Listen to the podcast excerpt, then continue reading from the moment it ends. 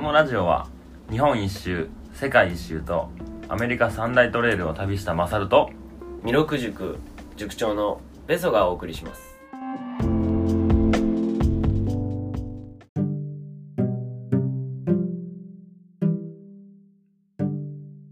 では16回目はい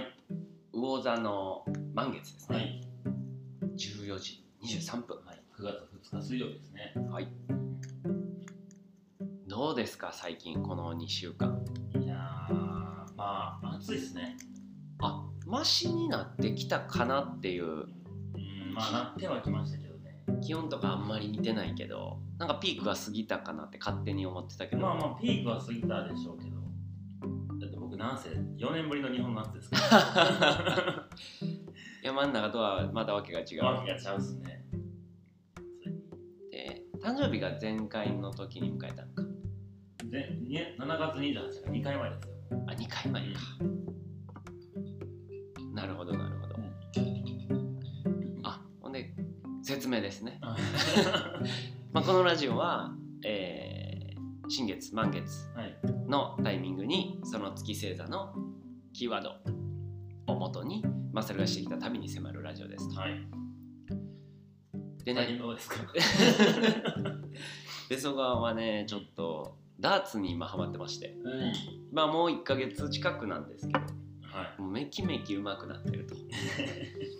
その、えーダーツバーに入り,、はい入り浸っておりましてはい週5ぐらい集合ほんまに危ない時はいやまあ毎回ね一緒に誘行わっれてねてやりましたね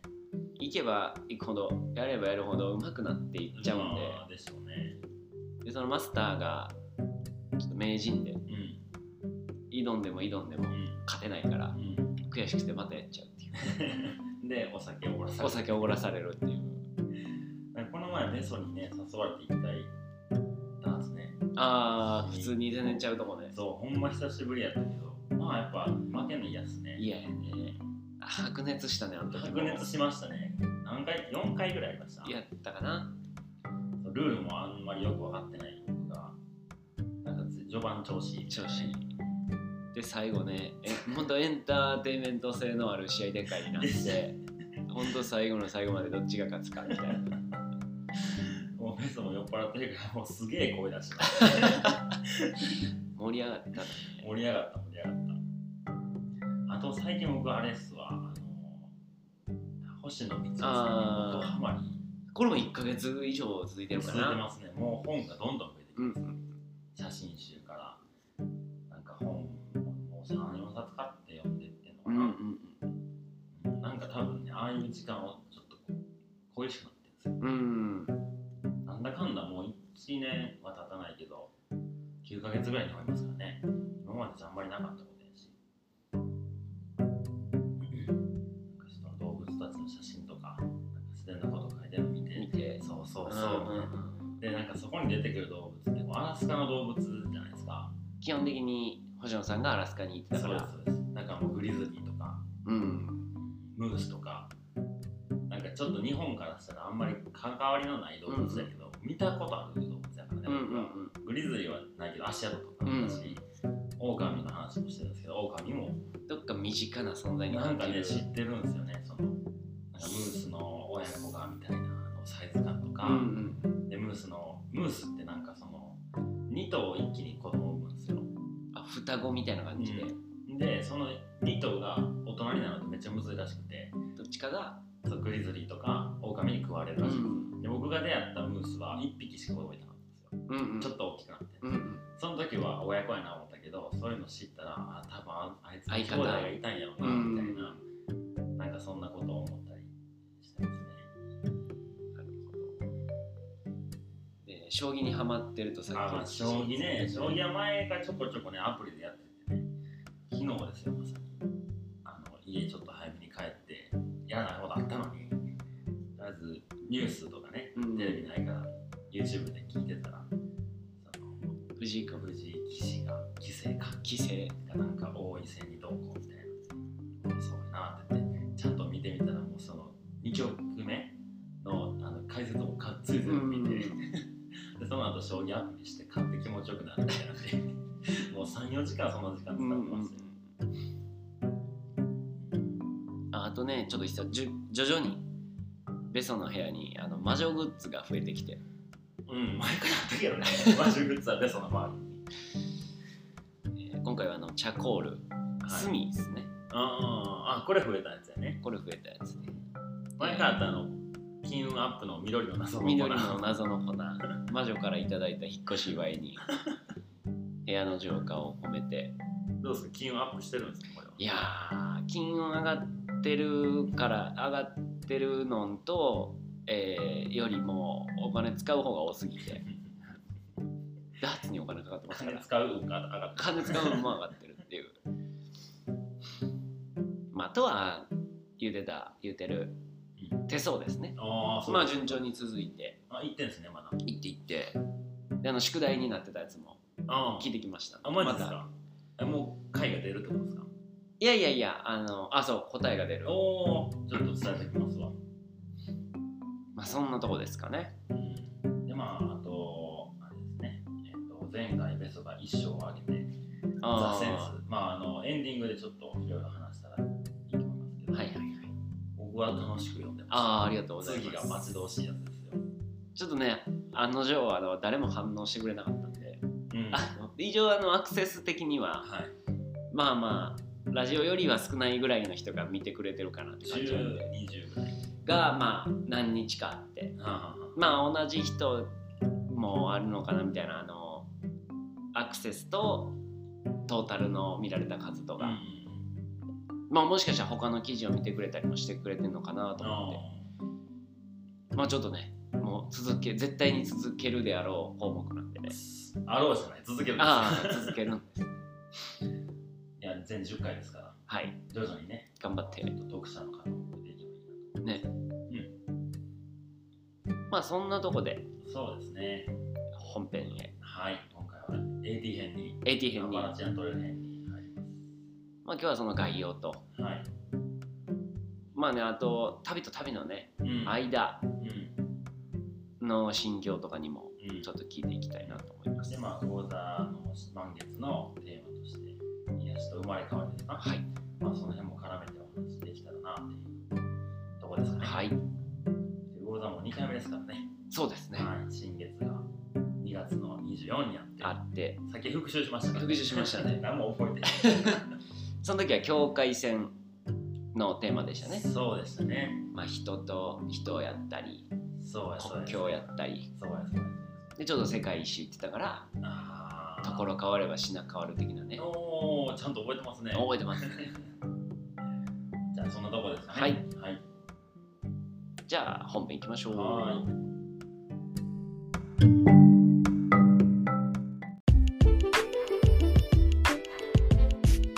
じゃあ本編はい。今回魚座の満月、はい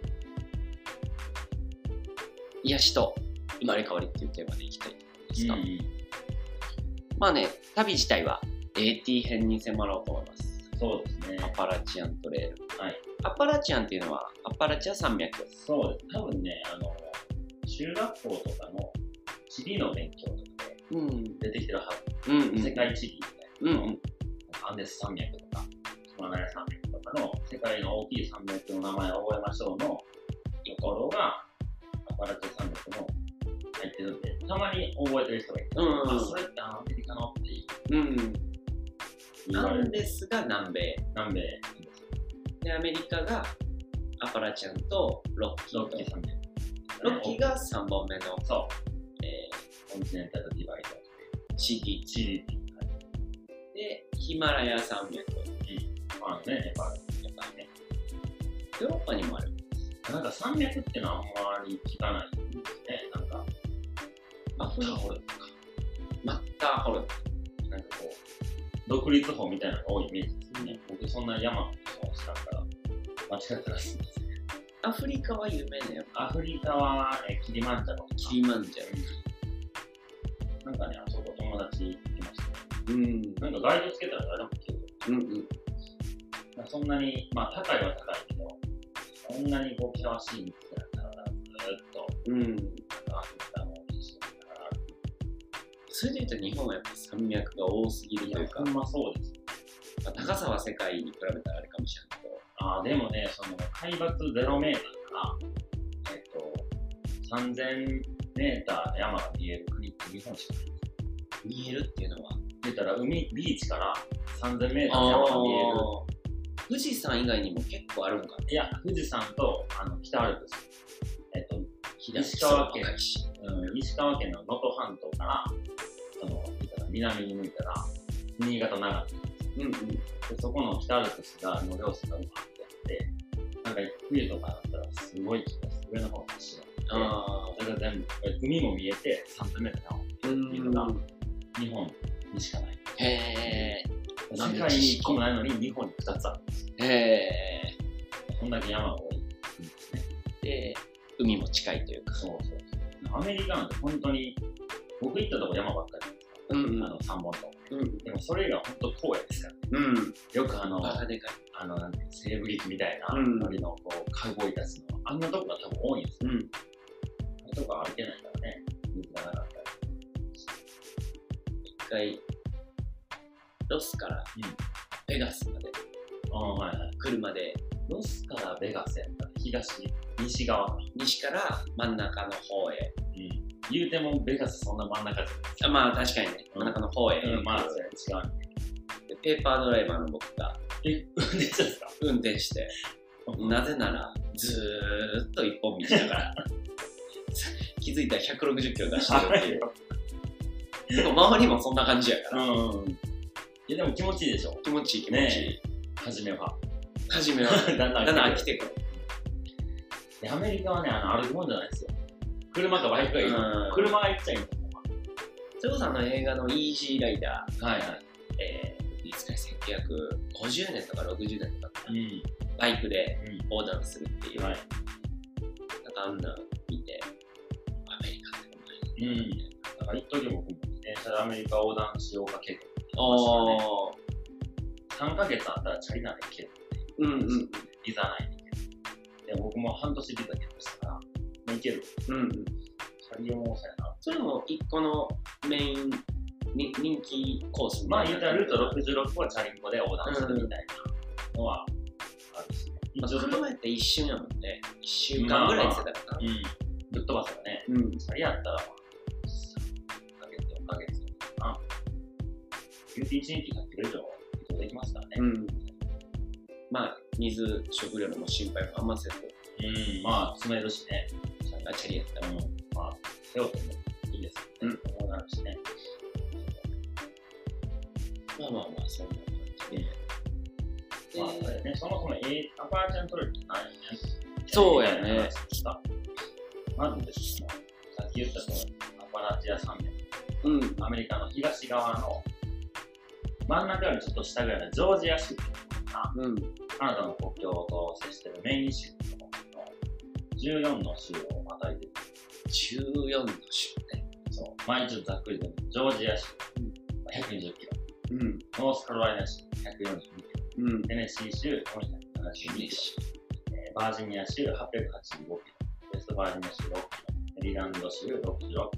ペンシルベニア州300キロ、ミシガン州156キロ、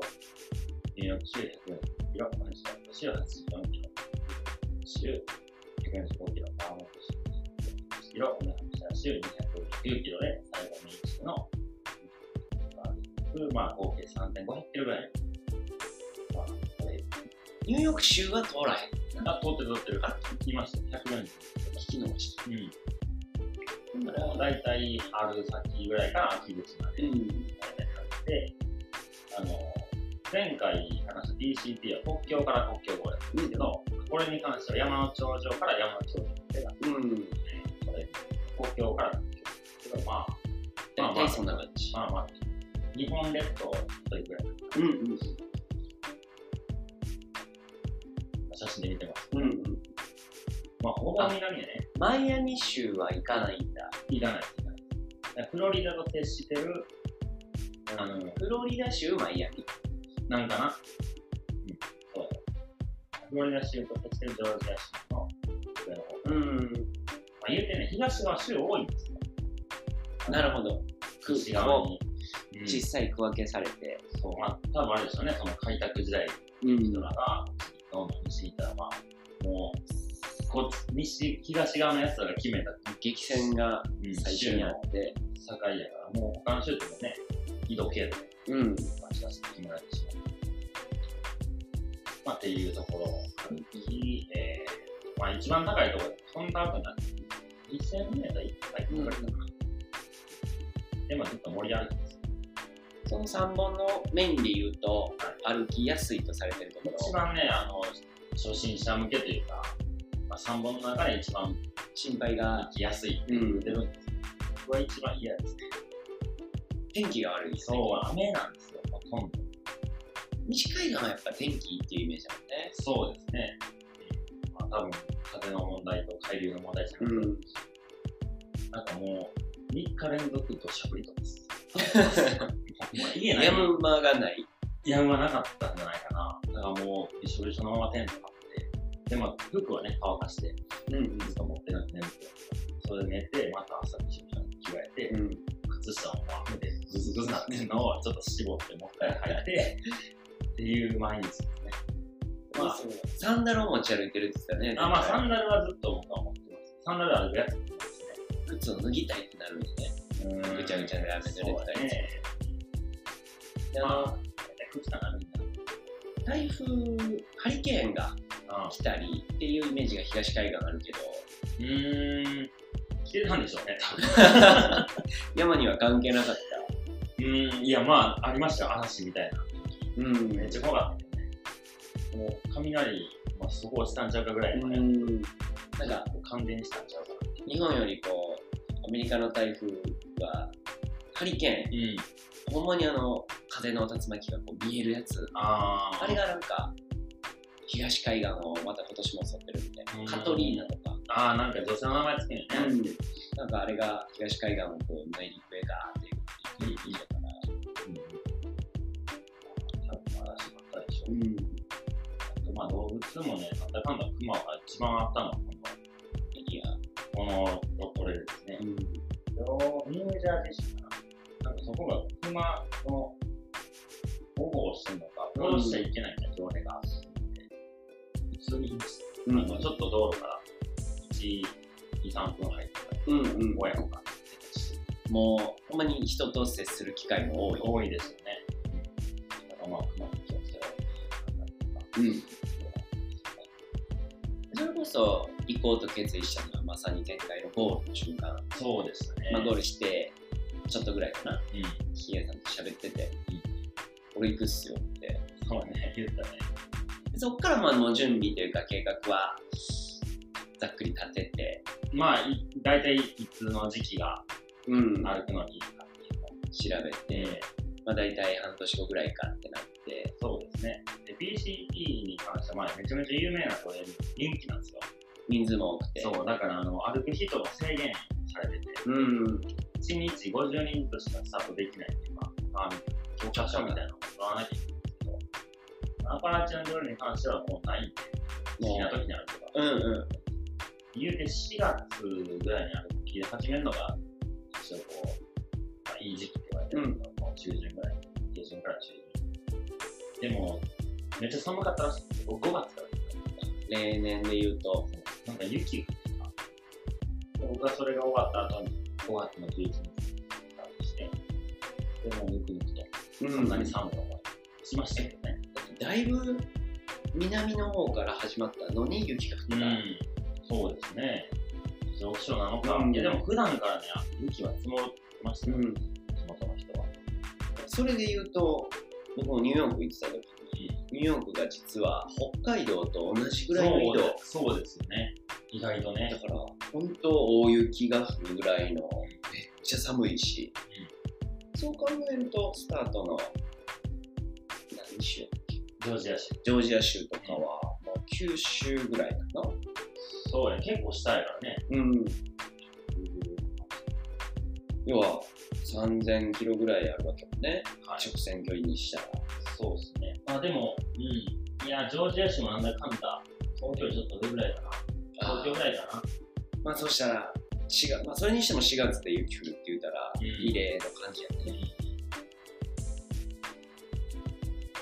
僕が行った時はそんなことなかった、うん歩くペースがちょっと早かったんで、抜いていくじゃないですか、うん他のタイプを。そしたら、あなたは雪を知らない。嫌味っぽく で、雪降る前に帰ってきたから。 一番いい寒いの嫌なんですよ。それで言うとまあ1本目歩いたから自信もついてうんうんうん。そんなにこう右側やることも1回目よりはやっぱ少なくいやー、やっぱあるっすね。まあ、1回目の、あの、こう、勇気を振り絞る感じではないですけど、うんやっぱ知らない土地に行くっていうのは新たな挑戦というか、それであとまあ一番まあ面倒くさいのはこのトレイルのスタートに立つのがね結構ね言ったら交通手段的にそうまあみんなこう向こうの人車社会うんうんだから歩きにくいでも友達が送ってくれんねんとか、なんか親が送ってくれとかなんか僕そんな人いてないからバスかそうでもバスもそんな聞いてスタートするジョージア州のスプリンガーマウンテンってとこがまあスタートなんですけど、あのアトランタジョージア州のオリンピックのうん、そう、アトランタに着いて、で、電車で行けるとこまで行っても、そのスタートのとこまでの5分の1ぐらいしか進んでないです。で、まあ、行き方がめんどくさくていろいろ調べたら、まあ、その、AP はあるか、ハイカー、タイプ泊まる宿が迎えに来てくれるよみたいなのが、なんか、載って、でもそれも、あの、連絡つかずみたいな。ちょっとしようと思って空港で、あの、まあ、泊まったりとかしてたら、たまたまアメリカ人みたいな。来て、コンセプトを少しうんうんじゃあ一緒に、あの、まあ、過ごそうぜみたいな。それが一日、ハワイかどうかかなやって、あの空港乗り継いで、うんで、それでどこも行くのって言ったらジョージア、はい、って、タイにそいつは行ってて、タイで結婚したんですよ。うんで、結婚の報告を応援しました。で、あの、ジョージア州の人は、アアパラチャントレイルのスタートからっていうのは知ってるんで、うんあの、お前ら行くんでだしょうかあったり、で、あの、まあ、俺が車持ってたら送ったんだけどな、で、そいつが電話してくれて、そういうシャトルサービス。うんでそれでそこに来てて、そこの宿からまたちょっと車で行かないから、うんその宿にね、お金払って、スタートまで。っていう、その、スタートからもうね、よこういったらいけるがあんまなかったんで、うん結構、タクシーの感じああもう乗ってから、 そう。トレイル入っちゃえばね、もいつも毎レール回は一敷か緒、れてますからうん自分が足を進めれば進んでいくう、そうそうそう。もう毎日毎日あ雨もやし、まあアップダウン。それで言えばなんか旅ってほんま困ってることを助けてもらえるのが、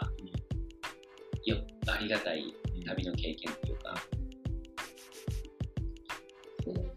まあ、やっぱ気になるのはちょっと最近ブログにも書いてる、はいはいはその旅と旅の間い。心境の変化がやっぱうん大きく出る、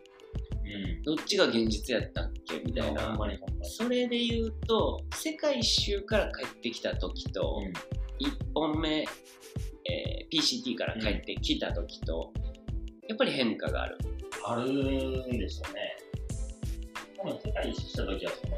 毎回こう、都市が変わったり、国が変わったりとかね、うん常にこう、めちゃめちゃ変化していく。うんような旅やったりしてなんなら北半球から南半球とうんうん季節も変わったりするから、なんかそれに合わせていく感じでやったんでしょうけ言葉も変わるしねど、そうそうそう。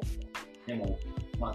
あ、歩きでしか進んでないこのハイキングだから、まあ同じような世界でうん自然の中やし、かなりこう、規則正しい生活になっちゃうから、だからそれがこう、やっぱ世界一の非日常感はあったんですけど、うんトレイル歩くときは、非日常になって、日常に変わるそうで、それが当たり前やと思ってたところにゴールがあって、うんうほんまに終わんのこれ。んうんで、あの、まあ、バスに行って、飛行機で帰ってくる道中、天気が、どっちなんかよくわからなくなってきたりとか、まあ、昼夜逆転の生活みたいなのが訪れるそうですよ。本当に、どっちが現実なのか1ヶ月ぐらいはなんかよくわからん感じですね。ジェットラグ、えー時差ボケみたいなうん、実際も OK というか、もうなんなんやろね。日常ボ ケ日常非日常ボケみたいな、うん、それを多分ちょっとどっかこういう長い道を歩いた人の心のどっかに残ってるんですよね、だからこう世の中で生きるのが大変だまあ、常識が非常識という か、まあね、前回話しましたね。寝る時間も起きる時間も変わるしね、うん、内容もちょっと意識してみないし、音うるさいっていうのもだんだん慣れていくし、慣れてくるね。それこそ月なんて向こうめっちゃ見てたのに、うん今ラジオのことぐらいですよ、うんかけてきたなとか、うんミスしたなぐらい、僕はそういう番組とか見てたら、うなんんか、うわってほんま生活に密接していくというかそれで言うとやっぱりいい面もあるけどやっぱ辛い面も美意識であってうん、 AT 行くってなったらまあそういうリスクもこう予想せなあかんはい、あまたあれをやらなあかんのかみたいなのもうん。こうちょっと勇気いるというかいや、まあそうやと思ったんですけど、予想以上にきつかったですね。なるほどもうスタートした時あ初めそのスプリンガーマウンテンっていうところの山の上がスタートなんですけど、うんそこに行くのに十何キロあるああそのスタート地点に立つためにそうでそこがもうめちゃめちゃ登りました うんそれ登った瞬間1時間ぐらいで登りでやと思ってそうよ忘れてた登りきついやみたいな ちょっとその時はやめたかったですちょっと後悔スタートでで、あの、前回ゲストで出てくれたしげさんが、僕のね、3週間ぐらい前にスタートしてる。うんうんこのう AP んで、3週間前にスタートして、しげさんの初めのこう、スタートから次のマッチまでの、ログ2、3日間かな。ずっと雨やったんですうんよその時僕バーで撮ってて、で、しげさんが電話かかってきて、ちょっと元気いうんや、もう今飲んでるわ。ってもうずっと雨なんだけど、みたい な。ね、米ちゃん飲んでるから切るわ。なんかもうそういう、なんかちょっと言う、なんやろね、舐めてたっていうか忘れすぎてましたうね。んもしかしたら血尿出ましたから、ねうん病気とかじゃないらしいんですけど、なんか、まあストレス心身ともにストレス、まあ体ですよね。その、なんか、帰日本帰ってきてから、検査じゃないけど、見てもらったら、血尿出たんですよ。何なんですかって聞いたら、その筋肉がいきなり使われすぎて、うんうんちっちゃい毛がちぎれまくって、それが尿に入ったんじゃないかっていう。確かに日本重大な心配ではないけど、まあでも走りますよね。山の中でね、血尿出て病院行かれへんしそう。とりあえず水飲んだら薄まんのかなと思って、どんどんこまあそんな話もちょっとう。うん。まあこれも大体3回4回ぐらいあああ AT いい編ね、そうだね。でまた最後そうしげさんに出てもらっそう、シてゲさんしね。あの人ね、あの、多分前があんま話しきれてないやろうけど、めっちゃおもろいネタいっぱいあるなるシカと喧嘩したりとか、熊に無視されたりそんなんもうんちょっとそのだから、とか。で今回のテーマで言う、はいまあ癒しと生まれ変わり、でこの話、えーまあ、何回もしてるあの生まれ変わり、えー生まれ変わりというか周期うん星の周期が2600年ありますよっていう、はいはいだからこれのテーマでもあってだから前の周期が魚座でしたうん。うん。でそれが約2000年約2000年でやっと僕もこれの勉強をうん最後になって、はいえー、コマンみたいになってるっていう話あ地軸がー、何やったっけ再差運動。採算お運動てるで地球がね、地球あがの、ちょっとこう、斜めに回って斜めにに。 23度ぐらいうん。地軸が斜めを向いてるとはいはで説明にはそれが2万6000年をかけて一周してその地軸が北極星をいつも指してるはずのうん地軸がうん1万3000年経つと、えー南極星、ん南極星じゃないごめんなさい、えい。まあ言ってたね。何ーベガベガやったかな。を指すと、うんでベガといえば夏の大三角形はいやから、なんか北極って冬のイメージがあるうん。勝手に、うんのにえもう空が北極が夏なるみたいなああ、そうやね。1万3000変なイメージ全然あの北極が冬とか夏の大三角形が夏とかうはん勝手なイメージでしかなくて、そうやね。ちょうど23度ぐらいのやつがこう球体がぐるっと半分向いた時反対向いた時に刺すところにベガがいるだけで、うん全然あの北と南がひっくり返ると勝手に思ってた僕の考えはあ誤解やってでもなんか磁場は入れ替わってるんでしょいや磁場は入れ替わるのはまた別の話でしょででもそれも起きてるらしくてああ、なんか聞いたことあなんかイルカが大量に死んだりる。鳥がが大量に死んだりあれは北極と南極がたまに入れ替わってるらしくてタイミングで、ンまあそれが1時間なのかああ、そんなちょっとだけそど、の何時間なのか、う下手したら何日なのか、うんなんかそういうのがあるらしくえーそれが起きた時にイルカが「やばい前行っていいか後ろ行っていいか分からん」ってなってパニックになって死んでるらしえくでそういう時にやっぱ地震が起こりやすいっていうのでイルカが打ち上がったら大地震が起きるっていうのも言われてたりで結構それをポールシフトとか言ったりして、こう曲が入れ替わってる、うんなんかそんなんもあったりで、でその魚座が、まあ、さっき言ってた癒しはい生まれ変わりっていうので、それの代表的なテーマがキリストですよ、うんで、まあ、キリストといえばこう何時人を許しましょうっていう、だからその昔はやられたらやり返す、はい右目を刺されたらーはい、メニューは目を目には目を歯には歯をやったのがキリストは全てを許しなさいうん弟子が裏切ってもうん許しましょう、はいっていうのとあと伝説でキリストは死んだ後にまた生き返って、ほら奇跡を起こしたでしょだから人を信じて許す道を行きましょうねって言って、は弟子たちがすげえほんまやったってなってその教えを教えてるっていうストーリーから爆発的に広まったキリスト教、はいみたいなんでまあ結構魚座は癒しと生まれ変わりって言われてる、まあ旅でね癒しっていうとまあ本当食べ物飲み物うん。まあ自然の癒しっていうのはやっぱ感じるんかなあー抜け癒さたれ時に感じるんじゃないかな。出た時。その山の険しいゾーン抜けてうん。都会に帰ってきた時とか、ちょっあとあ日常に戻った時、思うんだもんね。だってきつい もん。でもまあ、その、ふとした時に、そういうこと感じうん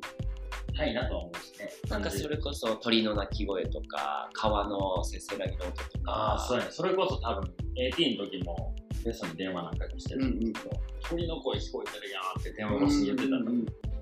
でもそんなんで意識してないし、まあ鳥泣いてるわな、そんまなあぐらいや日けど。常になってきてる、うんでもそっち側からしたら、非どんな日常どんなとこで生活してるのうんみたいな。っていうので、こう気づくのかな。まああと、い水ですね。癒されるうん。五臓六腑に染み渡る 五臓六腑、あ、五臓六腑ね。染み渡るっていうか、ほんま水なんて無理やな。なんか、いいやろね。水の周りっていろんなことってくるしまあ幽霊もやってくるからねうーん、そうなんや。いや、まあ動物も水の周りに、ね、水飲みに来るし、まあ虫も多い虫もそうやし小動物もそれを食べに来るし飲みに来るで、都会、まあ世界一の時の話にちょっと戻っても、やっぱその、ビーチがある街とか、人がすごい。なんか湖がめっちゃ綺麗なところの街がね。うんうんまあ水がないとこう、いろいろ生活していくのが難しい。うんまあ今の別にね、蛇口ひねれば出てくるのに、わざわざ水が行ったり、うんビーチ行ったりするの多分、なんかこう、娯楽よりうん、癒されてんじゃうな、うんそこでランチ食うだけじゃないですか、うんうんうどこんでみたいな、まあ、バカンスといえばビーチみたいなそうねそうそうなんかリフトとかね、うんやっぱどっか水が絡んでてなそれこそ世界の文明が広がったのは全部大きい川からやし、ね中国もねうん、黄河文明インダスイもンねダスのメソポタミア文まあやっぱり明、まあ暑い時もあったんでねなんだかんだうん雨雨言ってたけ水浴びしてそう体体温冷えて、ど、うん、水のだと元気になるしね、うん、やっぱ都会の中での癒しとうん、山の中での癒しってうんなんか質が変わるというかああ都会やとなんかやっぱこの喧騒を離れたいというかうん騒がしいの嫌やなっていうのやったり、まあ、人間関係に疲れたりそうですねだから多分トレイル歩いてたら人間関係に疲れることはないから、うん実質的な本当の肉体の疲れを癒したかったり寂しい人と会わんかったうんうんここも人と会わん期間長いんだけどいやいやここはめちゃめちゃありますあめっちゃ多いあそう道路と近いって言ったよねうん街そうと近街と近いいだから食料は中中学生のあのランキングみたいなんでうん先生これが友達が決め るだぞ あそこに歩いてる人がいるだろうみたいなそうで彼はハイカーレーブ持ってるはずだってみんなで「ハロー!」とか言われてハイカーレーブなんだって乗ってって言ったら向こうがポカーンってしてだから乗ってってねって言ったらみんな子供なのおうみたいな頑張ってねって言ってあの人名前センスなかったねって後で言われてっていう都会でも癒ししてる中でなんかしてる中だとなんやろねその本質的なところにこう目が向くんだよねうんなんかやっぱこう、例えば今の瞬間を生きれてないとか、うん例えばそんなこと考える必要もないかもしれないから、ついてくうん予定が立ってとか、約束が、うん携帯はつながるし、うん YouTube 見れちゃうみたいな。なんかそういうものがシャットアウトされて、ただ歩いてるだけじゃない。うんでそこにいる木とか動物とかに、まあ、ひいろいろ思いを馳せるわけですよ。うんうん暇やから。このでっかい木使わんねやろなとか、それをこう、日本でそういうの好きだって、そこまで考えることはうん考える材料が少ないんですよ。向こう歩いてるとまあ、木がでかいのあった後、ずっと同じ景色やから、なんであの木あんなでかいのかなってことをずっと考える。あれよりでっかい木ないんかなとかそうそうそう。で、まあなんかその辺からこう上見上げたら、ちゃんと葉っぱって太陽を求めて上がってって重なることってあんまないねんなとか、なんかすごい自然の当たり前にあることをちゃんと見てうんで、その辺にリスがあってて、鳥がいて、うんで熊が子供連れてくるな。なんかほんまに、どう言えばいいんですかね。それこそまあ最近、星野道夫さんに影響を受けてるのもあるけど、うんこういう時間って世の中に、地球上でちゃんとあんねんな。うんで、あそこで生きてるみたいなやつらは、多分過去も未来もないんだろうし、うん今のこの瞬間を生きるためにね、その日その日を一生懸命生きてるっていうのを、目の当たりにするからこそ感じる。やっぱり無駄無駄じゃないんやろうけど、考えなくていいことを都会では考えてしまってんのかなっていうのを、うんそういう話を聞いたらよく思うことで、やっぱりなんだかんだまあ仕事の心配ってなんか、うん大人の人やったらみんなするやろうし、学生やったら学生でこうテストのことをはい。心配したり、でやっぱ一番はなんか人間関係の心配が多いかなっていうそうかもね。僕も結構気小さい方 やからうわこないだあれ悪い対応したんちゃうかなとかで次やった時に謝ったらうん「え何のこと?」うみんたいな「あそんな全然気にしてなかったよ」みたいな、うんほななんか気にしてた時間損やなと思いながらもまた同じような心配とかはい。考え事しちゃってたり、大事な社会で生きていく上では大事なのかもしらんけどやっぱりずっと携帯のそのオンラインにならんと、うんやまれてたらそんな考えへんもんね、そうだね。考える必要がない。なんか久しぶりにあの人に連絡したらどうなんやろうなとかを考えるぐらいああ、そうですね。まあ次街を行ったら、電話してみようとかしてみようかなって思ったら来てる。うん、だからそうなったらもうほんまに自分に本当に関わりのある人の順に思いつくもんね、うん。まあ、今やったらその SNS でそんなに深い関係じゃなかったも一回つながってて例えばその人が動画上げてたらやっぱ目に入ってくるから刺激としてはこう頭のどっかには出てきてて、うんっていうのがやっぱ洗練されているというかあともう4、5日とか、まあ、ちょっと繋がってなかったりとかして、でも街を行ったらどうしても見るじゃないですか、携帯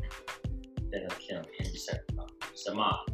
都会で行ってるように、まあ徐々に SNS とか開いてって、うんまあ、自分も投稿したりするけど、もうなんか言ったら、情報がもう渋滞するんですよ。うん氾濫してる、ほんまにもういっぱい入ってきて疲れるんやけど、なんか見てしまう自分がいたりとか、うんまあ、言ったら、4、5日の投稿のね、フォローしてる人たち全部見ることできないけど、めちゃめちゃ永遠に新しい情報がう入んっうてくる、んでちょっとした日本のニュースみたいな45日だけのプロだってすぐこの時日本の台湾だしうんうんこの被害があるからどんどん飛んでいけちゃうからうん聞いてたらほんまそれこそ一日でまあ、浦島太郎を一日でこう戻らないとみたいなそうそうほんまに疲れるねあの携帯見る瞬間情報に疲れるうんまあ溜めてるからだけどね、うんでもそれを言うたら今のね日常では普普通いにやつってのるよようねにやってて朝起きて、時間とけ携帯で時間についでになったって、うんやったとして、ちょっと、ちょっと携帯番してもああでもちょっと思うそれまあもう一個生まれ変わり、で結構、まあ、僕タロットやっててタロットのカードでよく言われるあの死神のカードあれがまあまさに生まれ変わりやったりして結構いい実はいい意味みたいな、で逆やったらあかんと、うん危機が迫ってますねとかで僕がやってるやつはちょっと違うタロットなんで本当に生まれ変わりのカードがあってでもそれ出たらほんまプラスの成長するために要はセミが脱皮するみたいな、7年間貯めたことを爆発させるために生まれ変わりましょう、うんでそこにはつなぎ止めておきたいものも持ってるものを持ちながら生まれ変わるっていう絵が描いてあるだからそれで言うと旅行ってまあ半年とか、まあ、4ヶ月5ヶ月行って帰ってきたら、うんなんか違う自分になって生まれ変わって帰ってきてるみたいな感覚もあるのかなってどうなんでしょうね。正直そんなんないと思う、うん僕はね。うん、でもちょっと見方は変わるかもね。その今までと同じ風景を違う見方をして見えるかもしれない。なんかベスト的に言うと、それこそ23、4ぐらいから、こうペソっていう名前を使って、なんかライターやったりして、その当時と、なんかもうほんま、全く別の人間みたいなことを喋ってるから、ああ、まあそれはもちろんみんな多分さ20代の時と30代の時と40代の時でって全然ちゃう自分やわってなると思うけど、なんかあまりにも昔の自分がかけ離れすぎてるからああ、なんか日々でもそれって一日でこう全然ちゃう人になったっていうよりはそういう一日が繰り返されて一日の生まれ変わりが積み重なっていってるうんで結構なんかで見たやつが極端に言ったら寝て起きたら人は生まれ変わってるからって言って、一回死んで新しく生まれてると思ってねだから辛いことがあっても次の日にはもう生まれ変わってるから、うん、その死んだ日の出来事は気にしなくていいよみたいなのを言ってるのを聞いた時になんかちょっと気が楽になったりうん、なんか、まあ、生まれ変わり、その朝の一日の話とかで、まあ、やっぱ、一日30キロ、40キロ山の中を歩いてたら、大変なんですよ。疲疲れれるるし、疲れて、体がね、疲れてくるけど、寝て、まあ、まあ、結構寝ますけどね。まあ、18時間だあな8時間は絶対寝てますね。太陽と同じ沈やからんだらめっちゃ寝るから、まあ、回復もしてるんでしょうけど、ほんま朝って元気なんですよ、めちゃめちゃ。うん昨日の続きやってるのに、まあ、寝て、起きて飯食って、カバン担いで、なんか前、昨日より軽い感じがしたりエとかネルギーがこうでも同じように日が暮れるにつれて、同じように疲れてるんですけど、で、まあ、あの、みんなその、朝生まれ変わってんじゃないかみたいな話を、うんハイカロしてて、うんあんなに元気なんてわけ ないやん。普通に考えたら、前の日足痛いとったのに、うんなんかちょっと歩けたりとかするとか。で、まあ、これはいろいろ言い方、なんか意見はあると思うけど、朝っていう時期すごいその時意識してて、うんうんで、まあ、10回って聞いたりとか、10回って聞いたりうんでまあこれ多分前ベストに言ったそれはあの言い方なんてちゃうぞみたいな話だったけど、うんとつき10日とかうんでそれでこう子供が一応なかなか出てくる期間って言われてるじゃないですか、今いろいろあれだようんね、なんかそれと同じような意味が込められてあの感じができたんちゃうかなみたいなことを言い聞かせそてんな素晴らしいことを僕は言ってたんですね。いや僕が言ったのにいやそれは大意味大意味ちゃうと思うでっていう返事が来えー、そんな話した覚えがない。たしたしたああもうめっちゃ覚えてちゃうかったんやと思った。やっぱなんかこう、そんなこと意識してるなまあなんかやっぱり、それこそやっぱ名言で、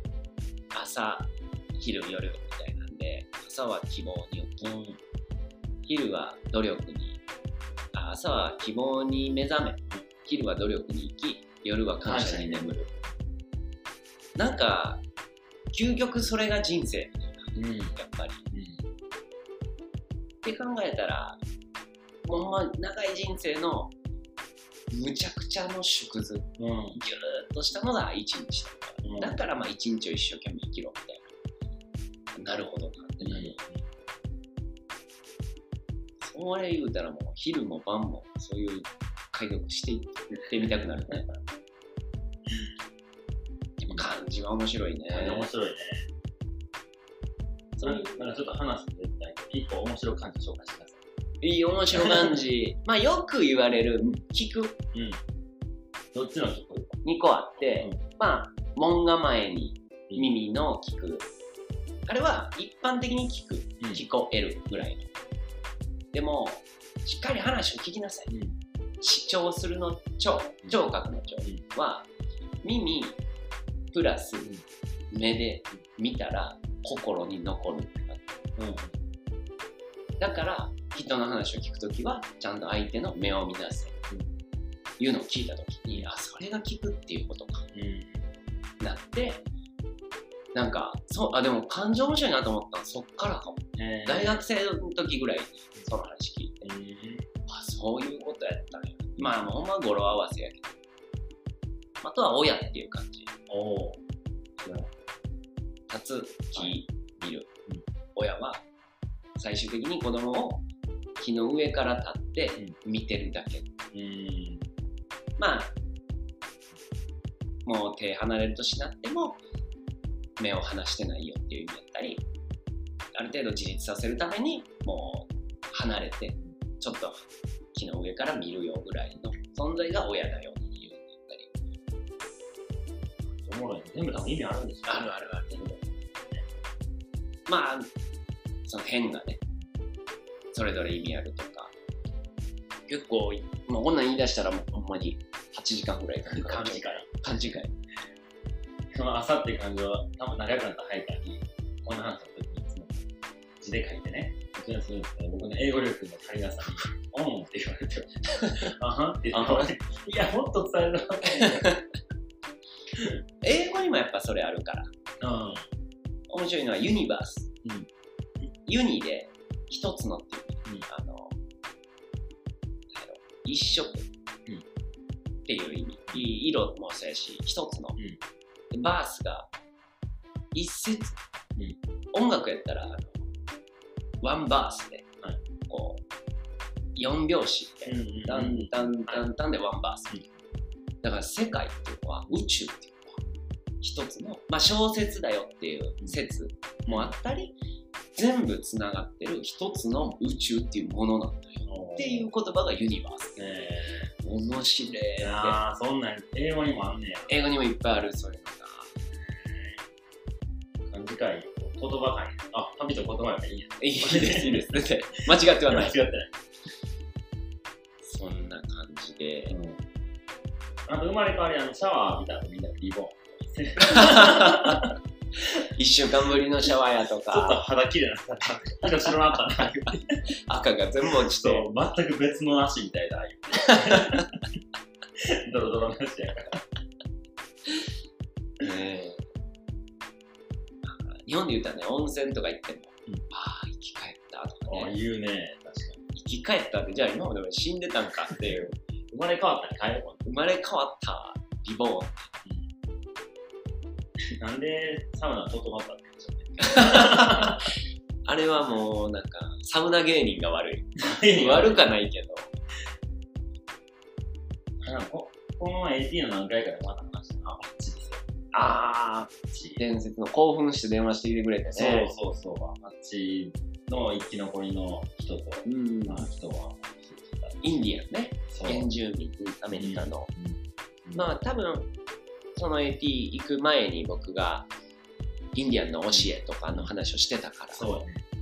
7代先のせやせやせや。未来のために。うん、っていうご遺族の話をしたりうんうんうん。そんなままじゃあ本編またそうやね、できれば、出てくる。ここにありますよ。駅編もうん盛りだくさんで盛りだく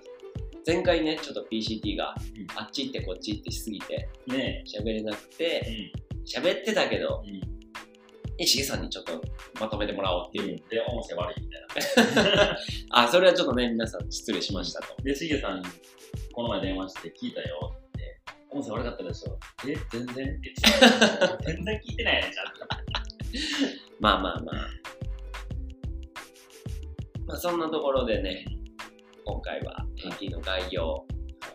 まあ季節天気が悪かったっていうのとうん。行くまでが大変だったりそうですね。で熊もうんいっぱい出てくるエリアをはい。だからまあその雨を大乗り越えたっていう感あじ多分したと思うし、あの、フォトブックに書いあた、うんあのベストに編集を助けてもらった、あれの、雨とどういうふうに向き合っていくのかうなんですんよ。今日も雨明日も雨明後日も雨なんだろうなをどう生き抜いたか1日か3分の2以上が雨あーうん半分以上雨やったんじゃないですかね。っていうから晴れてなくて曇ってて雨止んで雨降ってるし、太陽が出ないとねいろんなの乾かせない。うんも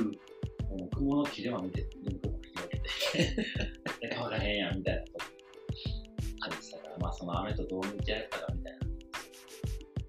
していければ。じゃあ今回はこの辺りで、はいエンディングいきましょうはい。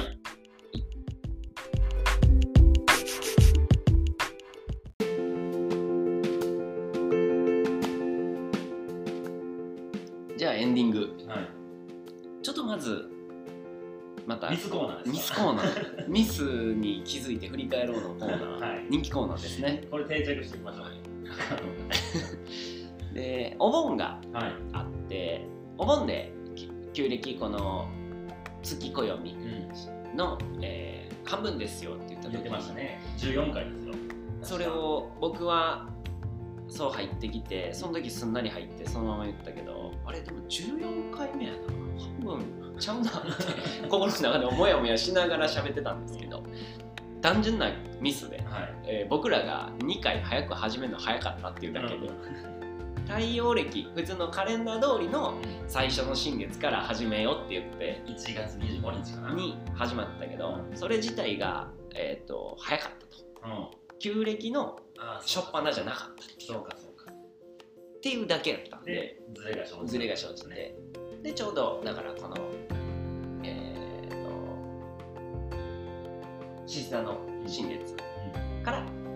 こう下半期はい。が始まりますよっていうので全然間違ってはなかったけどよく分かってないまんま喋ってたミスですの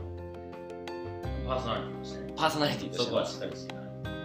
僕はあのその辺の情報はベストからもらったのみですよね。 そうそれももう間違って伝わあるズレてていいんやみたいな感じで聞きますね。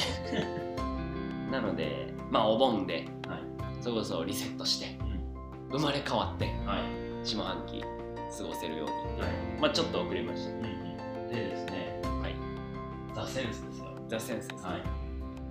Facebook のはい、Facebook の、まあまあえーとまあ、記事を上げていこうっていう僕らの取り組みの中の一つで、はいまあ、僕は毎日同じように毎日毎回、まあ、思ったことを書いてるんですけど、まあ、ベスは小説をね書くと言い出 したんでというか言い出さされた僕はそうやというねか僕はちょっとあの書いてほしかったのうんまあノリでね僕もうん一応って言ったら、うん、でまあそのタイトルが「ザ・センス」っていうまあタイトルではい、まあ、言ってラジオをね、聞いてくれてる方も毎回こう3、4、50人ぐらいうんおそらくいてるだろうっていう中でアクセス数がそっちにあまり流れてないかもしれない。まあまあまあ半分ぐらいかなっていうイメージ、ちょっとこうザ・センスのね、一章が出たので、僕が僕なりにあの解説というか、紹介をしてみんなにぜひ読んでもらいたいな。もう紹介してみますね。はい僕なりに。えっ、と、まあ、世の中、ね、にはこう五体不満足っていう、まあ、言葉があると思うんですけど、このザ・センスの世界では五感不満足っていう、まあ、ことが当たり前にある世界。で、えっ、と、まあ、五感不満足って、まあ、目、耳、鼻、口、あと触るとかか、うんうんなんかそういうのが、まあ、みんな当たり前に、ね、今あると思うんですけど、その中の一つを持たずして生まれてくるっていう世の中なんですね、うんその世界が。でその主人公の大学生ぐらい大学生のぐらい男の子はえー目が見えないっていう個性を持って生まれてきたんですでお父さんも目が見えないかっていうんじゃなくてお父さんは、えー、と味覚がな味覚がねいでお母さんは、えー嗅覚がない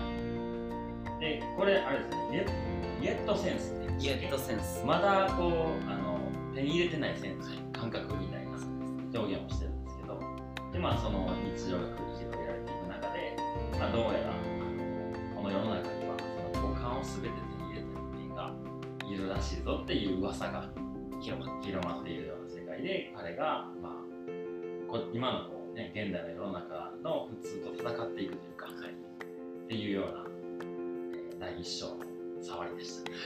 こんな感じでいいですかこんな感じあ合ってます合ってますもちろんよかったよ。二三回読んだからね。やっぱちょっとこのラジオ聞いてくれてる方うん。が分かるというかああれあの言葉かなみたいなのも盛り込もうと思って、はいはい。そのイエットセンスあ、名前が来たっぽいですね。普通と戦うっていうのとうん。ちょっと入れてみたりなんかあのご飯の描写が僕はすごい面あ のそうハイカーっぽく書いた白かった。なんか プロテインバーよう食べてるみたいなそのあの結局嗅覚がないお母さんやから匂いが、匂いがないうん、あんまりこうまあ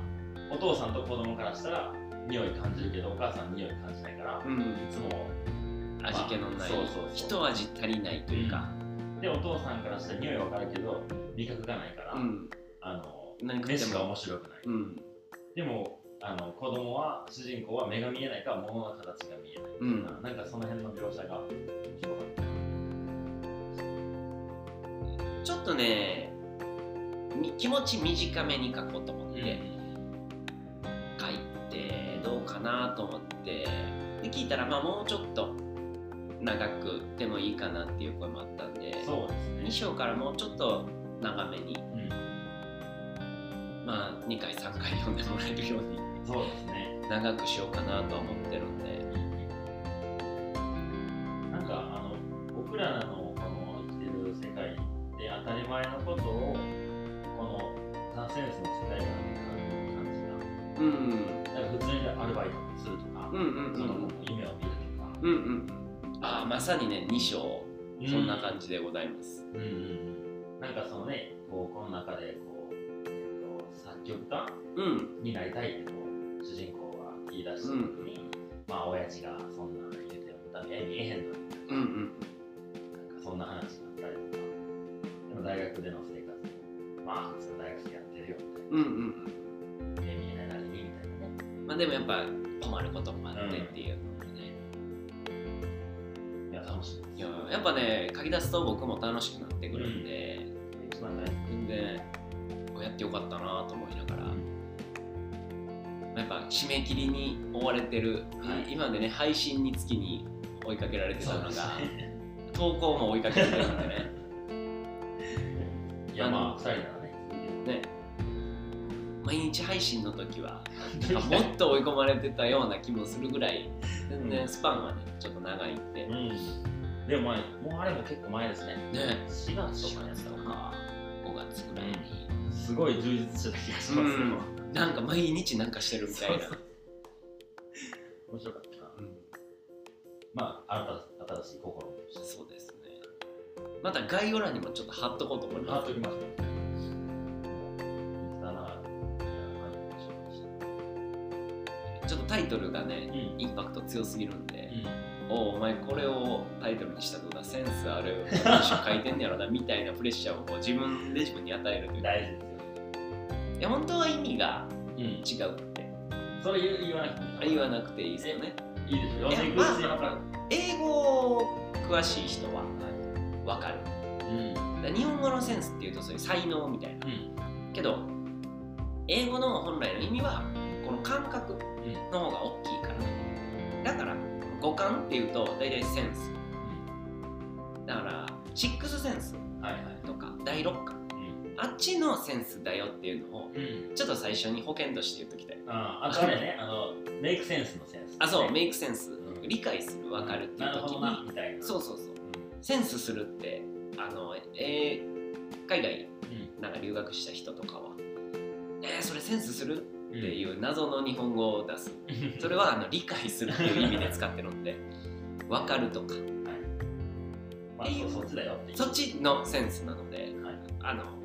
才能光るっていう意味ではないです俺のセンスとか俺のセンスとかじゃないんでそこだけ分かってほしいなっていうタイトルです、はいじゃあ2章3章楽しみにそうですね僕もしてますしぜひ見てみてください Facebook の旅と言葉のページから面白いと思った方の方全然あのコメント欲しいですねああの僕もだから全然反応が分からず、方向が合ってるのかどうかも分少かなかららずず呼んでる人はいますからね言ってくれてると思うんで、はいぜひぜひコメントもそうですはいでね、メールでもいいですし、Facebook のあの記事あのコメント欄でもいいので、 はい、Facebook のメッセンジャーでもいいんですよ。メッセンジャーで送ってきてくれても全然いいです。僕らはいろんな方法を持ってるんです。ね、受け入れる体制はね、 体制はね、郵便ポストはいっぱいあるんですからね、配達が来ないです、ね。まあ、さっき佐川のおっちゃんがね、配信中に来ちゃったん ですよね。そうですね。ちょうどピンポンをつけたね。はい。じゃあ、まあ、メールを。はい、まあくださまあ、メールはいつもと一緒ね、旅と言葉を、あとまあ gmail.com で、もい。はう、こなさすぎて、い。もう、あの、夢見てるような感じかもしれないですけど、あの今ね、この月星座からのメッセージも、なんだかんだ同じものが繰り返されたしまそうです。ね、2回目。はい、なんかまあ魚座の、まあ、満月と新月が違いど、まあ2月の24日に新月魚座の新月があって今回9月の2日に魚座の満月があるから、ちょっとネタがなくなるんちゃうかっていう懸念もありますまあまあまあ、一応ね、本編のね、はいあれはちゃうとしてなものね。であのちょっとこんなことについて話してくださいよっていうのが欲しいです、そうですね、はい、ベソ先生が聞くような感じで、さっきのいきなりあの漢字のうエピソードを1個くださいとか、うん全然そんなんでもいいので、はい。あもう表立てそうについて詳しくでもいいし、ねあ、ータロットについてタロットについでてもといいしか、仏教について教えてくだあさあいとか、もう全然来てくださいよ神社についてとか、言葉についてとか、何でもいいんで、なんかちょっとそんな、僕は期待してる。それこそあの Facebook の毎日投稿の時とか、あのジャンル関係なくいろんな話したんでそうですね。あれで興味あることとかもしあれば、ん深掘りをしていきたいなと思って、今なら全然いいそうですねはい1個言い忘れてましたベソの活動的にあうん。の大阪の大東の方にねはい野崎っていう駅があって、うん。でそこの近くに野崎高校っていう高校があってそこの近くでちょっと試験的に塾をやろうかっていう話が今もうん。持ち上がってて仮ですか弥勒塾かっこ仮がうん。なのでちょっとそれもねもし本格的に動き出したらまだ今下見行ったぐらいではい。こんなんやろうかあんなんやろうかを今模索してるところなうのでん。また始まったらここでも紹介したいなとぜひぜひ。そんなこと思ったんですかねはい。じゃあ次回はい。 9月17日水曜日乙女座の新月。新月ですねはい。はい。はい、また間違うと思った。乙女座の新月、